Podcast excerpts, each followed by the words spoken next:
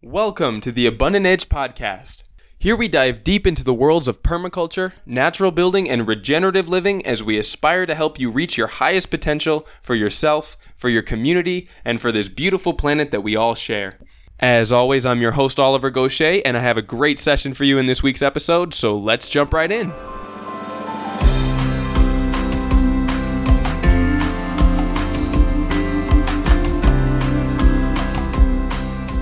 Are you looking for the best resources to help you build a regenerative lifestyle?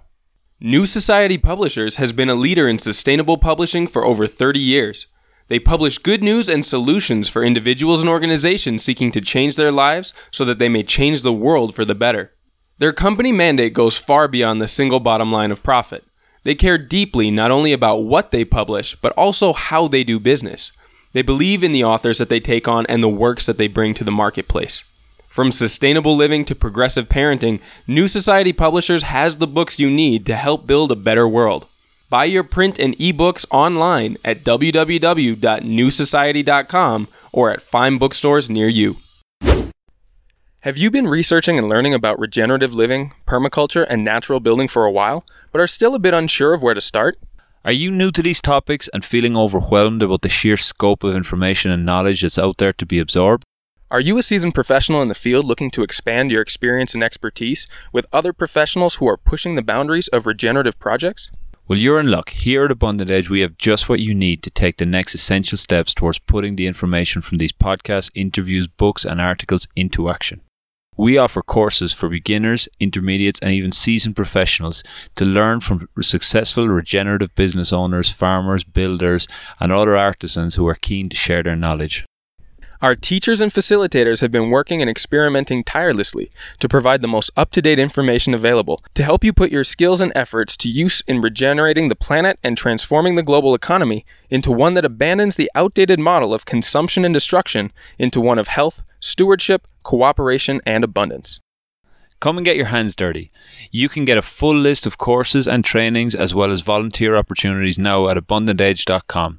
We're looking forward to seeing you here. The international presence of the permaculture movement has always been an inspiration to me, and in today's interview, I had the pleasure of talking with Nelson Lebo of the Eco School in Whanganui in the North Island of New Zealand. Now, Nelson first reached out to me after hearing about some of our similar experiences on this podcast, and I became fascinated with the development of his own farm in the unique factors in his area of New Zealand. Now, in this interview, Nelson speaks in depth about why he prefers to work with severely degraded land rather than pristine ecosystems, and the challenges of permaculture triage on a limited budget. From there, we explore how he approaches the building and development of systems and models that are replicable and scalable, and that are also economically viable. We also talk about adapting to severe weather, the time dimension within design, and the urgency of farming as if our children's lives depend on it. Now, this is a remarkably broad and far reaching interview. Bear with me for the couple of minutes of rough audio as Nelson was recording his side from a local public library. But grab your notebooks, and I'll now turn things over to Nelson Lebo. Hey, Nelson, thanks so much for getting on the podcast today. I know the, the time difference is really large. You're down in New Zealand, right? Yeah, that's right. But um, I'm an early riser, so I've probably been already up for six hours, um, and it's only 10 a.m. Nice. Yeah, I mean there's there's no going uh there's no getting started late in the day when you've got a farm to look after. I cer- certainly can relate. But hey, so I've got a ton of things I'd love to talk to you about. So what do you say we just jump right into the questions? Yeah, absolutely. That'd be great. Marvelous. So could you tell our listeners a little bit about your background, how you got started in permaculture farming and how you ended up in New Zealand? Yeah, um, you know, this could probably be a multi um, a multi-episode podcast in and of itself, so I'll keep it really short. Um, in 1986, when I went to university, and my first day in university, I took a course called Environmental Studies 101, and just blew my mind. I could not believe the the extent of the environmental problems in the world. And naively at the time, I thought, oh, well, all we need to do is educate everyone about these problems. And as soon as everyone under is aware of them, then they'll qu- quickly be solved. Um, well, here we are you know, 32 years later, and arguably by every measure, the world is in a worse condition. Um, so I, I mean, along with trying to convince others to come along, I decided fairly early on that having been through what, you know, um, a lot of years of schooling, I came out with a lot of knowledge, quote unquote, but no skills at all. And in my early adult life, I wanted to learn to grow food. And then later on, that turned into learning to build and renovate um, homes as well. And so all the learning I've done has essentially been informal and self taught. I don't have a degree in agriculture, horticulture, or in building.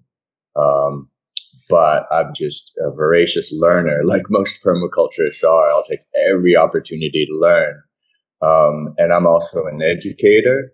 And so a lot of what we do is we try, essentially, what we try to do is best practice land management and best practice education. Um, and we provide it all at very affordable prices for learners who want to come.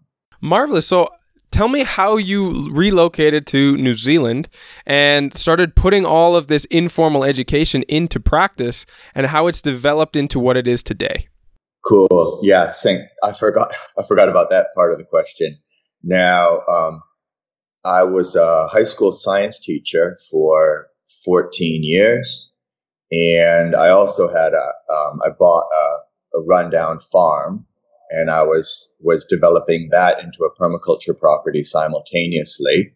So basically, I was working year round. You know, never had a day off, um, essentially. But in um, 2007, let me get this straight. 2006, I went to Ladakh, India, and I had a really great experience up in Ladakh at a um, school called SECMOL, which is pretty famous. Um, um, with uh, sort of permaculture in the Himalayas, really inspiring. And then I got back and I was working on my farm, herniated a disc in my back, really bad injury, um, super painful. Um, then uh, um, that led to sort of thinking, okay, well, what do I want to do with my rest of my life? My teaching career was basically I hit a glass ceiling teaching in a school, and they kept um, talking about a commitment to the environment, but never actually really doing anything substantial. Lots of tokenism.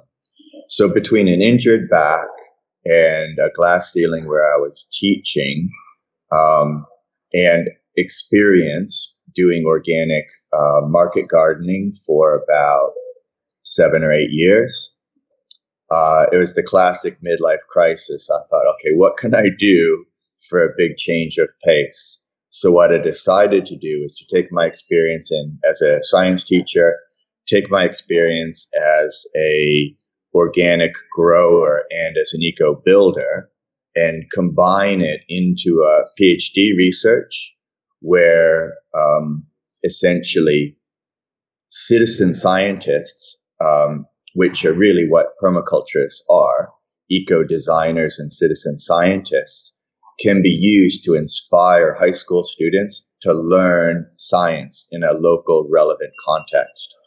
And um, what better place to do that than as far away from the rest of your life as possible? So essentially packed up, moved over here, um, did my PhD, in essentially integrating permaculture into high school science education. Um, really loved the climate over here, loved the people, loved the laid back atmosphere. Um, and while I was while I was writing my thesis, bought the worst house in New Zealand and renovated it um, into sort of a suburban permaculture renovation. Um, and then from there, bought a small farm, and boom, you know, now we're full on into regenerative agriculture. Marvelous. That's quite a story. Now, I know that one of your passions is working with marginal or degraded land, seeing as there's sort of a sense of healing and lots of room for regeneration within those ecosystems. Can you tell me some of the main steps that you had to take in order to transform the farm that you bought into the one that is currently working for you now? Yeah, um, so it's a it's a worn out horse property, which means um, there were there were definitely too many horses on the land the all the soil was compacted. The soils were fairly acidic um, and um, steep slopes. If you've ever been to New Zealand or if you've seen pictures of New Zealand, oftentimes the the um, the really steep marginal land being grazed, and so the first thing we did was get the horses off of the property, get heavy animals off of the property.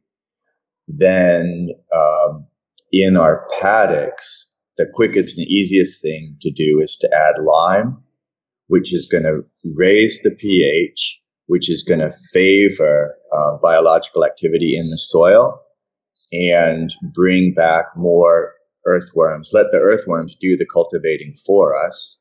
Um, earthworms are more active at a more neutral pH um, get the horses off, raise the pH in the market gardens.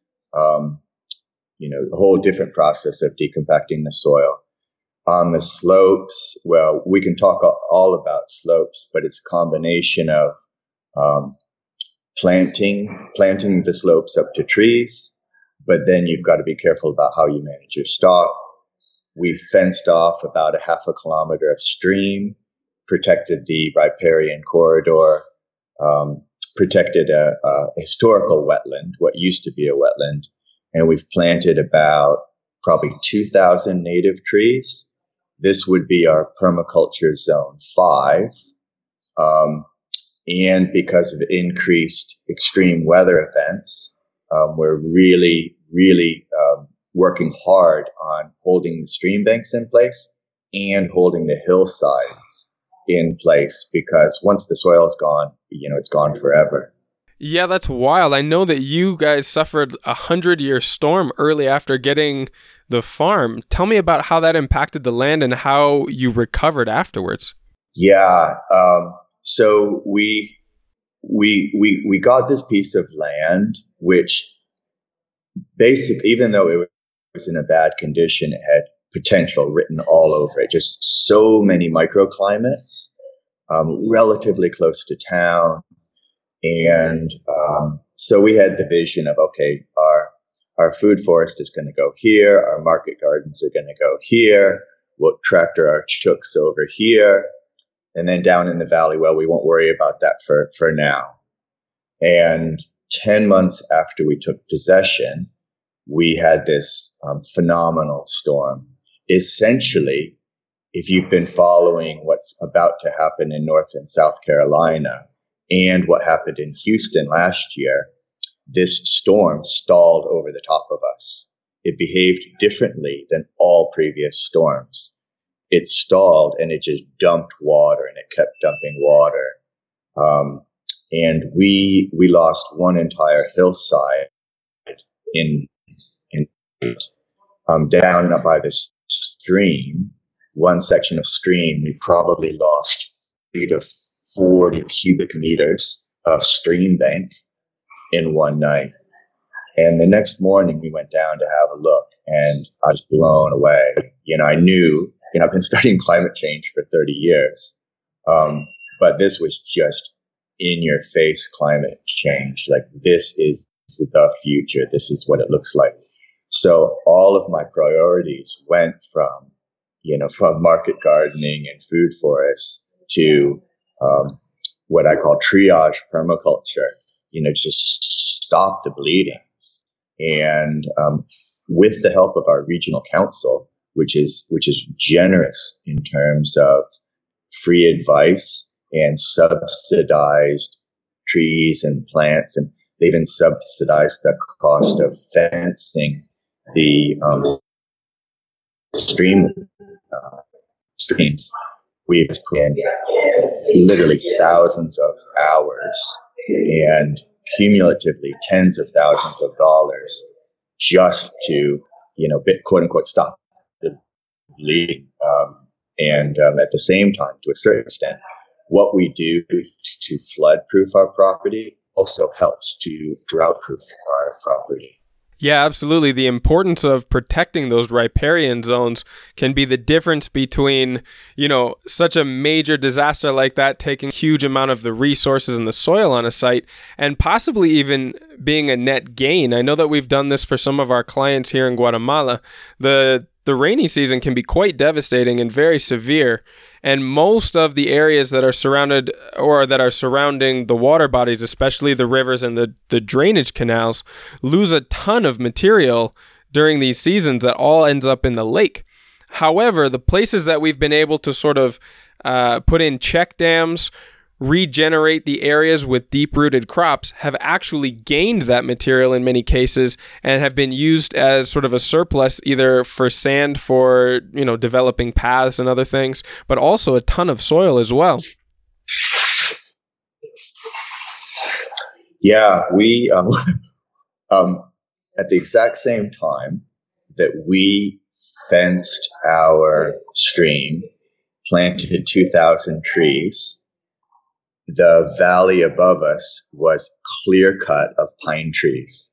So we've actually had, the exact opposite to us. Like we're getting increased runoff due to the clear felling of the um, and so now it's like a race against the clock. My, you know, my all my trees and my grasses, my native grasses, and a couple of introduced species. I'm for the being broad enough before we get a big storm coming down the stream with all that excess runoff due to the hillsides above us no longer being covered in trees. Yeah, it makes a huge difference and puts the the whole ecosystem at risk, frankly.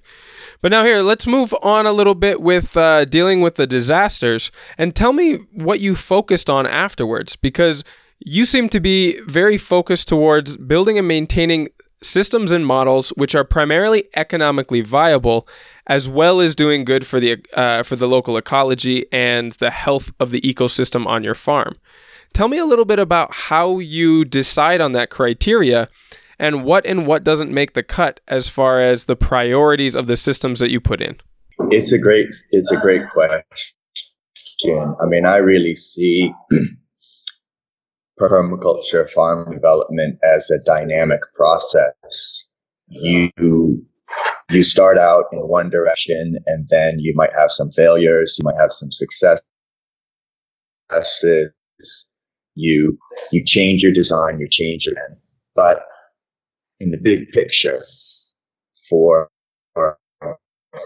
farm to be sustainable, it has to be economically. And in the world of permaculture, we see all these, you know, all these examples of permaculture properties where somebody drops a million dollars, um, brings in a bunch of earth moving equipment, builds a fancy eco, um, then posts it on Facebook and, you know, gets a million likes. But that's like, most people don't have a million dollars to drop on a permaculture property. So what we're trying to do is, is to um, find out what are the what are the agricultural systems for our space and maybe our local economy, our soil type, the um, the microclimates we have. Yeah, so so um, you know, for for farms to be viable, they've got to be sustained, you know, financially sustainable. Um, nobody farms to to to go bankrupt, and so what we're doing is we're responding to what what's appropriate for our land and the the maybe the markets that are available to us, and um, at the same time making sure that we're not doing anything that's going to cause further damage. Um, no more slips, no more erosion, or just or at least limiting. So the the obvious solution to that is to plant more trees, and this is this is the basis of permaculture. The way I see it is moving more toward a permanent agriculture And so more perennials and less annuals. Also move away from a pasture based grazing system and more toward a fodder based grazing system. And I'm sure you guys can relate with your goats um, that, you know, they are really, they're browsers. Right. So any pastured animals here in the highlands and the, the Rocky Mountains just wouldn't find a whole lot of food on their own and you'd have to be importing feed. Quite frankly, where we are, goats are really the only sustainable um, larger herbivore that I think can can do very well here without some major changes in in either the landscape or the inputs and I'm sure that's what you found as well, no? Yeah, I mean if you, standing standing on our hillside, we look at the neighboring farms, and you see a couple things. One, you see a ton of sheep, and no trees planted on the hillsides, or you see they they'll rotate um, um, cattle in with the sheep. So basically, you're looking at really steep hillsides, hardly any trees, and either sheep or cows. And you look at what we've done we experimented with sheep early on, we got rid of them. We we had this image of having a house cow. You know, would love to um, be milking our own cow, so we, we bought a cow and a calf. But after one really wet winter, where she was just basically skiing down the hillsides, we decided that that's not the appropriate animal for our land. And so we, we sold all the sheep, we sold all the cows, and we've really decided that in our uh, mission to plant more trees on the hillsides um, and to protect the riparian corridor, that goats are such a better um, option for us because we can we can use it's basically chop and drop fodder yeah yeah we need it. Um, and so we run half of the farm with um, with goats and you know there's still going to be a lot of grass around there for grazing but we're just planting more and more trees. Now when you're planting trees with goats present you need to protect the trees. So there's two ways we do that. We get uh, three meter poplar poles from the regional council and these are highly subsidized. They, they give them out to any farmer. And we plant those three meter poplar poles 70 centimeters in the ground. So on day one, we've got a tree that's 2.3 meters tall. And they also, they'll sell you, but we usually use recycled ones. We go to the dump and get these plastic sleeves that you put over the poplar pole so that the stalk won't um, rip the bark off of it. So yeah, that girdling they're really aggressive with. They've done that to a number of our avocado trees already. We've had to take some measures against it as well. Yeah, it's just you know goats are great, but you know it's a goat is is a goat is to a tree what a chicken is to your vegetable garden. Um, so um, that's a really appropriate system for us with the, the poplar poles to hold the steep hillsides, the plastic sleeve to protect it. And then down in the riparian corridor, we've planted um, willows. We've just basically taken willow wands or willow poles and we've just jammed them into the stream bank. This was a real triage measure. Um, we did it almost immediately after the big uh, storm. Then we've gotten a lot of um, casuarina, which is Australian river oak or she oak, which in, in permaculture is known to be a superior windbreak. Um, casuarina is this, you know, you know, really well-known windbreak, but it's also it's called river oak in Australia because its extensive root system will hold the stream banks. It's also a superior stock fodder.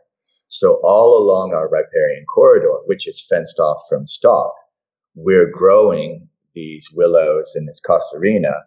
And if if there's ever a drought, a severe drought on our farm, well, where's all the water during a drought? It's down in the stream. And with these trees and their extensive root systems, during a flood, they're holding the stream bank in place. And during a drought, we're cutting the branches and just dropping them over the fence.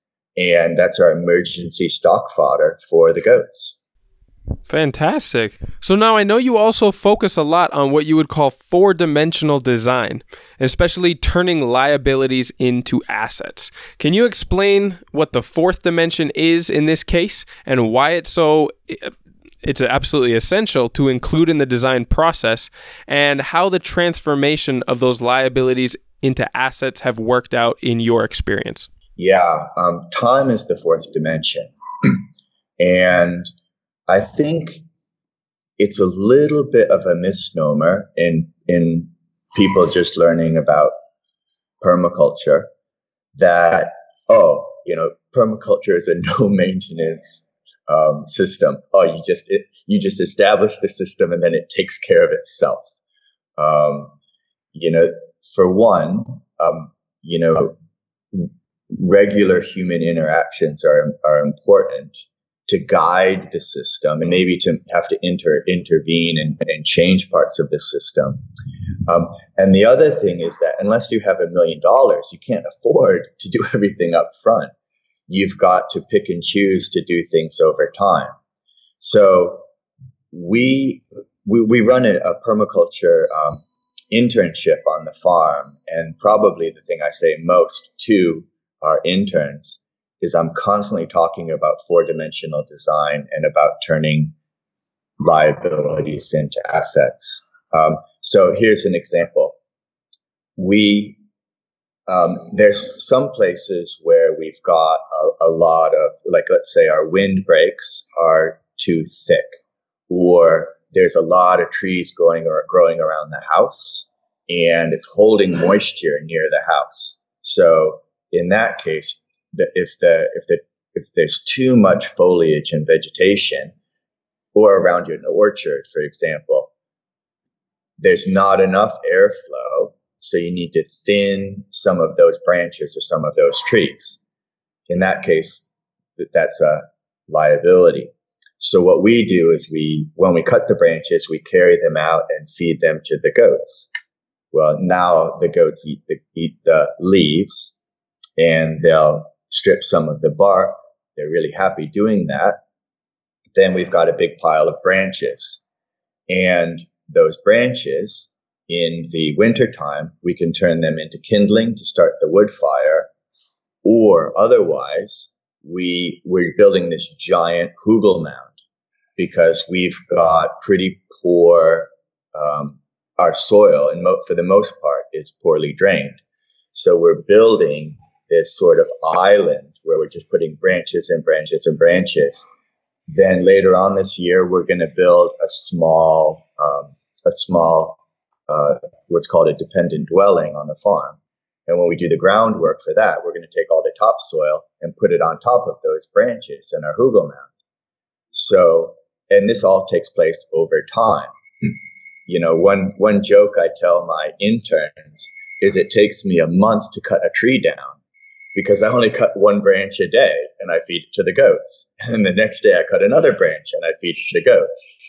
So you know, it may take me four weeks to cut that entire tree down, but the goats are getting fresh food every single day. Um, and then, and then, you know, once they've eaten all of that, then the branches and twigs have another purpose.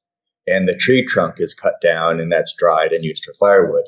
Everything is staggered and staged. Um, so you've got to have a real clear idea of of the steps of the process. And so, yeah, turning those liabilities into assets over time, working smarter rather than working harder lets you do things dirt cheap and your, your farm punches above its weight because, you know, there's no such thing as a liability if, if you can, if you see, well, Bill Mollison would say the problem is the solution. Yeah, absolutely. And that's a fantastic illustration of how turning a task into kind of a, a, multiple win process rather than just going through the conventional way, doing it quickly, and possibly using machinery or other things to do it faster. With this extended process that feeds into other aspects of your systems, you're accomplishing actually a lot more, even if the, the main task at hand is taking longer. Yeah, absolutely. I'll give you one more quick example, um, which feeds into, you know, once you start talking about a, a holistically designed farm, everything connects to everything. Now, in our goal of drought proofing and flood proofing the farm, we've put in a small pond very high on the property. It's about 25,000 liters, um, five meters by five meters by one meter deep. And what we did um, is we dug it by hand. That way, we were able to carefully take all of the topsoil off and put it over in our orchard where we wanted the fruit trees to have a little bit better drainage. Then, with the clay underneath, um, not far away, we had a, there was a drain along one of our major farm tracks, which was below a pretty steep slope with our 25,000 liter concrete water tank for the house. So we've got this giant water tank on a slope above a drain, above a track. Now that's a recipe for disaster. So what yeah, I did yeah. um, is I put I took a hundred mil, um, ten centimeter wide plastic um, coil drain, laid that in the bottom of our drain, connected it to a, um, a sump up at the top so it won't get blocked with a, a sump with a grate over it. Then we backfilled, we brought that clay down one wheelbarrow at a time and we, and we backfilled the drain. So it was, it, so we turned the slope just above the drain. We, we, we gentle, we, we made it a gentler slope. Um, and we, so it's still serving as a drain, but there's not as much pressure coming down on that steep slope so that it, it, it's protecting our water mm. tank above it's protecting our track below. And when you're digging a pond all the soil inside of the pond is a liability. It has to be moved. Then you find the most appropriate place to put it. So the topsoil yep we'll put that in the orchard and the clay we'll use it to stabilize this other bank bank, then that becomes an asset. And if you want interns to really understand four dimensional design, um, there's nothing better than digging a pond in that way because it's experiential learning. You're really seeing this is the thought that goes behind it. And we're moving, you know, we're moving the soil from one place to another. Um, and we're making both systems more robust. So we're getting two or three outcomes from one job. Mm, yeah, absolutely. That's a fantastic illustration. Now, I know that you mentioned that you had a number of different animals on the farm, all for production, I assume. And I'm fascinated by hearing all of the different ways that people in the permaculture community have integrated multiple animals in order to make the best use of all of their products and their byproducts. Could you talk a little bit about the animal systems that you've implemented? Yeah, so we've talked a bit about the goat system, and the goats, for us, the goats are primarily about milk um, because we, you know, we, our family eats lots of dairy, and um, we, it, we much rather be uh, producing that milk ourselves, and um, and then meat as well. You know, we we take the most of the billy goats end up in the freezer, um, but they're also doing. You know, they are a resilient animal because during a drought, when all the grass dies off, they can happily eat um, the branches of trees. so the next real, really, really interesting um, system we've got, interesting to uh, some of your listeners, is we integrate kunekune pigs into a system, again, a tree based system. kunekune pigs are, from what I understand, the only breed of pig that can survive purely on good pasture. And we use, initially, we're using the kunekunes as lawnmowers because fruit trees, especially when they're getting established, don't like competition from grass. And we don't want to be out there cutting the grass constantly. So on the other half of the farm, so we've got, we're managing one, one half of the valley with the goats and the other half of the valley we're managing with pigs. And in both cases, we're planting the hillsides up. So in the Kunekune pig system, we've planted the entire hillside to olives because it's a, it's a windy, hot um, slope. And we know olives don't mind those conditions. Um, they'll help to hold the hillside and prevent slips. And then just below that, we've got a bit of a plateau above the stream, and it's the only place on the entire property with free draining soil. So this is where we're going to plant our avocados. And um, and the, the idea is that the pigs will graze underneath the avocados, keep the grass down, and they'll graze underneath the olives. On another part of the hill, we've planted a bunch of um, drought hardy New Zealand native trees called Akeake. And Akeake means forever and ever. It's the hardest hardwood in New Zealand. And traditionally, Maori have used it for um, handles to tools. And so ultimately, we'll be able to be growing all of our own handles for our garden tools. Um, meanwhile, simultaneously, we're protecting the slopes from, from erosion. I'll, I'll tell you a bit of a um, heartbreaking story. We've been planting um, tagasaste, growing tagasaste from seed, tree lucerne, to act as a nurse crop for the avocados because avocados are a forest tree and when they're young, they need to be protected from sunburn and also from frosts. So I fenced off this, this uh, little plateau so the pigs wouldn't go in there. I planted 200 tagasaste that I had raised from seed. Then we went uh, overseas to visit family, and I came back and a hare had eaten 197 of my 200 Tagasaste seedlings. And I was just oh my goodness. gutted. And this is what farming is. It's just heartbreak after heartbreak. The best intentions. And even worse, we had we had covered all of them with hare repellent already. We've got this little recipe where you take eggs and PVA glue and chili powder and blood and bone, and you mix up this absolutely, and then you sprinkle it over the foliage, and it's supposed to deter hares and, and rabbits. So we even did that, and still the hares went in and, and killed almost all of the tagasaste. Um, oh man, those things can be really aggressive. Yeah, so it's it's been so now I have to decide do I want to plant these avocados out without that protection? I'll just have to paint the trunks white.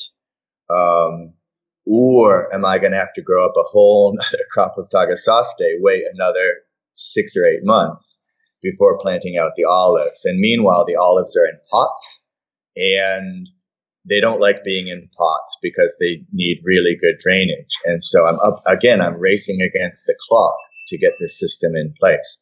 But ultimately, it'll be an av- avocado, um, olive, and kunekune pig system managing, you know, that that you know all basically as perennial food crops um, and protecting this the stream bank and the hillside at the same time.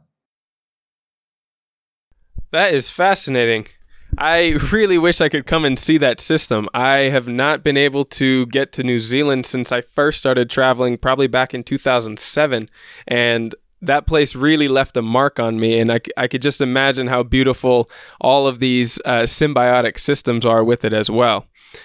Now, moving aside and more towards the production, more of the economics of these systems. You do a lot of things and have quite a bit of diversity on this farm. Everything from market gardening, you've got stone and pip fruits, you sell plant seedlings, you've got all of those animals which we du- just talked about, and you do resto- restoration work along your riparian zones. How do you balance the diversity with the economic needs of remaining sustainable within the business aspect of this enterprise? It's a great question. Now, this is the podcast that I, I'd heard you guys talking about, and that sort of, you know, motivated me to reach out to you guys because it is, you know, it's all about balancing those things. Now, we've got a couple of things going for us. If you start from a place of market gardening, you can get up running really quickly and um, I've been growing. Sure, just because of the higher turnover crops that you're using in that context. Yeah, yeah. Um, even before we took possession of this farm, we took possession in the middle of winter. Oh, sorry, late winter. And traditionally in, in New Zealand, garlic is planted on the winter solstice, which for us is June 21st. We didn't take possession of the farm until August 1st. So I got permission from the woman we bought it from to come basically on July 1st and plant a crop of garlic on the land a month before we even took possession. And um, really high quality organic garlic. It's a niche product, which I've been growing for, you know, 15, 20 years. And um, I know that people, you know, foodies will pay good money for it. Um, and so that was a way for us to get up and running straight away. My, my day job, which I stumbled across quite accidentally, is I advise people on building and renovating um, energy efficient homes.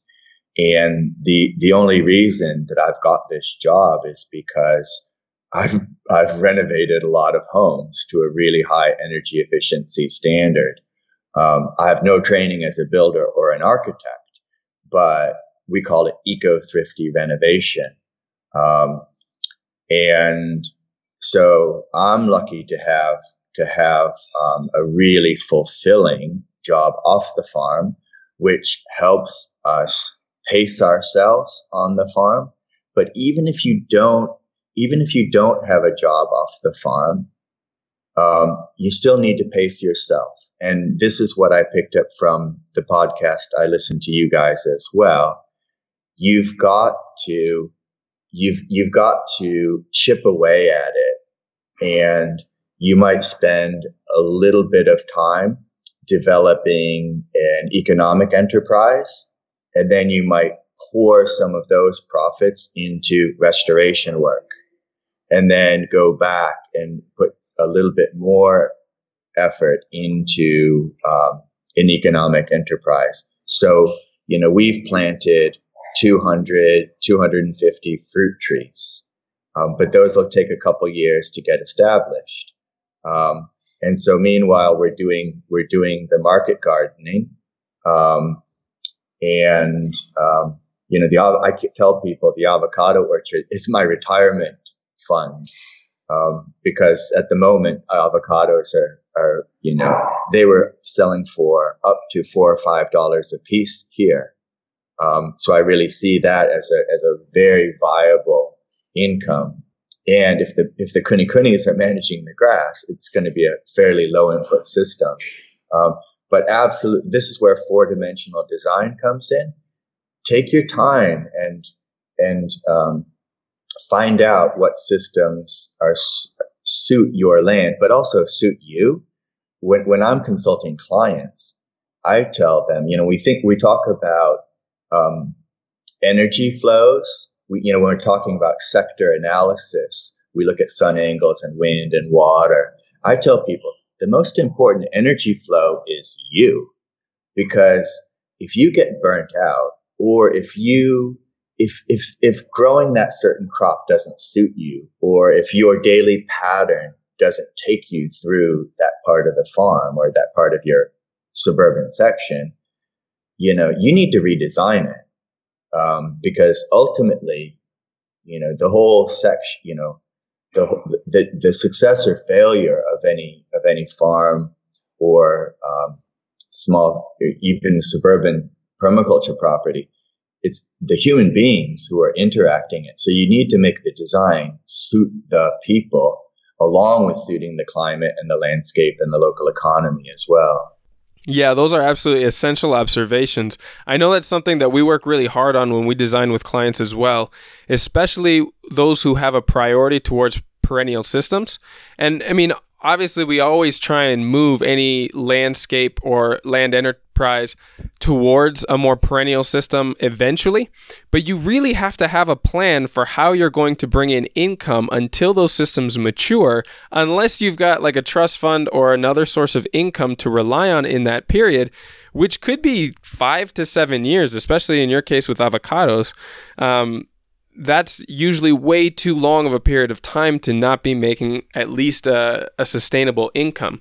And so, how we work towards you know those high turnover annual annuals like you talked about in a market garden and slowly start putting in the perennial systems the long-term systems that quite frankly are a lot easier and more passive to manage once they mature though they do take quite a bit of effort uh, to get established I mean, it's different with every single context. And I really like what you mentioned about how the person interacting with the systems more often, be it the designer, the owner, or the primary worker, being the major energy source. And while all those other ones are just as important as you mentioned, if the primary interacting force on that piece of land is not either interested, motivated, or able to take care of however ideal um, a landscape system it might be, it's going to fall apart. And and I really appreciate you you highlighting that for that reason. Yeah, um, I've I've made a lot of mistakes. I, I've gotten myself in over my head in the past. For example, you know, I was really keen to do bees, you know, like 15, 16 years ago, back when I had my farm in America. And the first winter, my bees died. And the second winter, I managed to overwinter my bees and they survived. And in the spring, a bear came along and smashed my hives. Oh, no. And now that on our farm in New Zealand, I just have a contractor come in and do the bees for me. Um, I like him a lot. He's got a four wheel drive vehicle, which I don't have. And so, you know, he, he does the bees. He pays us a leasing fee. He gives us honey. His bees pollinate all of our trees. And a couple months ago, I needed a hand. Um, I asked him if he could help me move some things around the farm. And he shows up on a Saturday morning with his five year old son. And, you know, he ha- we had to move a pig shelter down into the valley. And then on the way back up, we had a big pile of firewood. We threw it in the back of his truck and we drove back up. And so, you know, to me, permaculture to a certain extent is about mutually beneficial relationships. We're designing for always designing for mutually beneficial relationships. So I see my relationship with my beekeeper as, as great. He's getting, he's getting access to land, which he, he doesn't own land, but he owns a business I need pollination. I need, um, you know, we love to eat honey as well. And he's a nice guy and he's willing to help me out, you know, when, when I need a hand. Yeah, exactly. Increasing the connections, especially the beneficial ones, stacking functions like that. There are so many ways to do it that aren't maybe directly linked to the to the land itself, but spill out over into the communities and the connections with people. And, and, I agree, that's one of the most fascinating things that are often overlooked when we focus too much just on the, the farming aspect.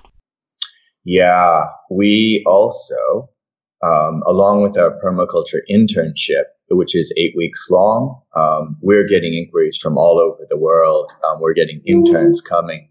They get a PDC over the course of eight weeks and they're living it. They're living four dimensional design thinking on the farm.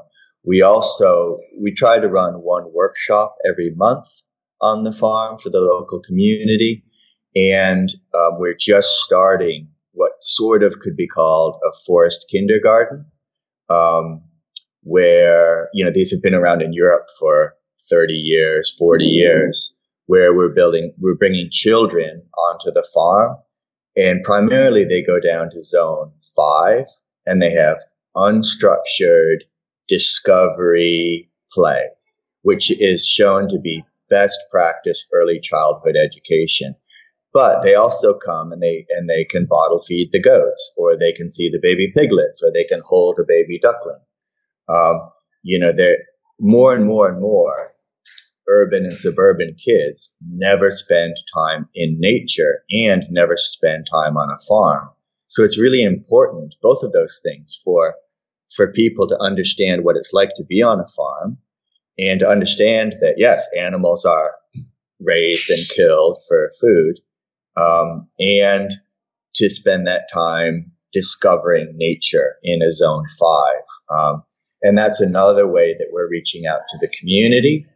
And even it's a tiny income stream for us, really, really tiny, but we're building social capital. You know, the social capital we build by opening the farm is so much more valuable than any any financial return we would get. Mm, absolutely. I agree with that wholeheartedly. Now, there's one quote that I've heard from you, which I, I would really love to sort of unpack because it's very valuable. And you said, We're farming as if our children's lives depend on it. Can you reiterate or, or explain a little bit the urgency and the motivation that drives you to do what you do for the next generation? Yeah. I mean, going back to 1986, where I was in my very first university lecture, and it just scared the shit out of me. And here we are 32 years later, and I've spent my entire adult life um, as an environmental educator, and I've basically failed. Right? I have I've failed to save the world, um, and so um, the best I can do, I think, is to prepare my children's future to be as resilient as possible. And I'm on our farm. I'm, I tell my interns all the time, I'm in this for the long, for the long term, for the long haul. Um, if I'm, I'm totally willing to forego short term farm profits for long term farm resilience and building robust systems. And it takes time to do that. And essentially, I want to set my children up to be to be on a farm that is extremely resilient and robust if they choose to be farming. You know, we just look at the news of climate change this the, in the last six months forest fires in Sweden, um, superstorms. I, I just saw a headline this morning. There are nine major storms over the world's oceans right now, um, and so we are we are drought proofing and flood proofing because if we lose any more soil, farming won't even be um, viable for my children. Um, and and so that's why I yeah I'm I'm putting them first and foremost. And it's a win-win because, you know, we'll have a more robust farm long term. And when all the other farms around us have been degraded by soil loss, um, we'll become, you know, our, our land, quote unquote, would become more valuable. But more importantly, the farmer is going to look over the fence and say, hey, um, I used to make fun of you for doing what you're doing, but now actually I want to come and learn from you. Um, and that's when we can get real systemic change happening. Marvelous. Yeah, I definitely agree with that as well. Now, before I let you go, Nelson, could you tell us about how our listeners can get in touch with you and how they can find your educational programs and any other events you may have going on? Cool, thanks. We've got a website which is theecoschool.net. And we've got a blog, which is ecothriftylife.com, or it might be ecothriftylife.co.nz. I'm not quite sure, or we might have both. No worries. I'll put the link to it on the show notes for this for this episode, so they can go directly to that. And we've got a Facebook page, which is just the Eco School, um, and we've got we've got a motto: um, act locally, share globally. We share. A, I think we've got 800 blog posts. Um, we don't believe in the commodification of information. We, if we develop a robust system, we want to share it. Um, and we're more than happy to share those things um, around the internet to everybody. And our, our, our email address is uh, theecoschool at gmail.com.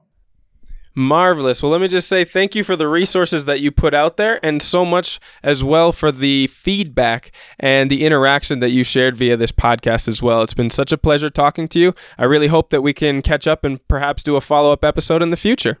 Cool. Thank you, Oliver. All right. Take care, Nelson. We'll talk to you soon. Cheers. Thank you so much for tuning into this week's episode. As always, you can find all the show notes for this and all other episodes at abundantedge.com by clicking on the podcast tab in the navigation bar.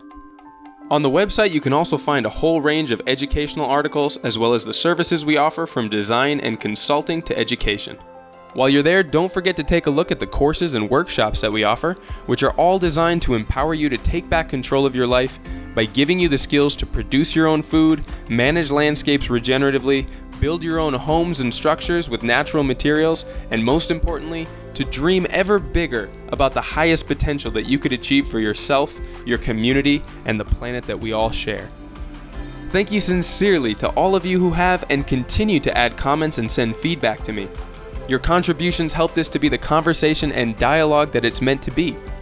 For anyone else interested, you can email me and the whole team directly at info at abundantedge.com or you can post your questions directly to the Abundant Edge Podcast Facebook page, to which there's a link in the show notes of this episode. All of your feedback makes these episodes and interviews so much more engaging and help me to give you the information and content that you want. Thank you so much for listening, and I'll see you again in next week's session.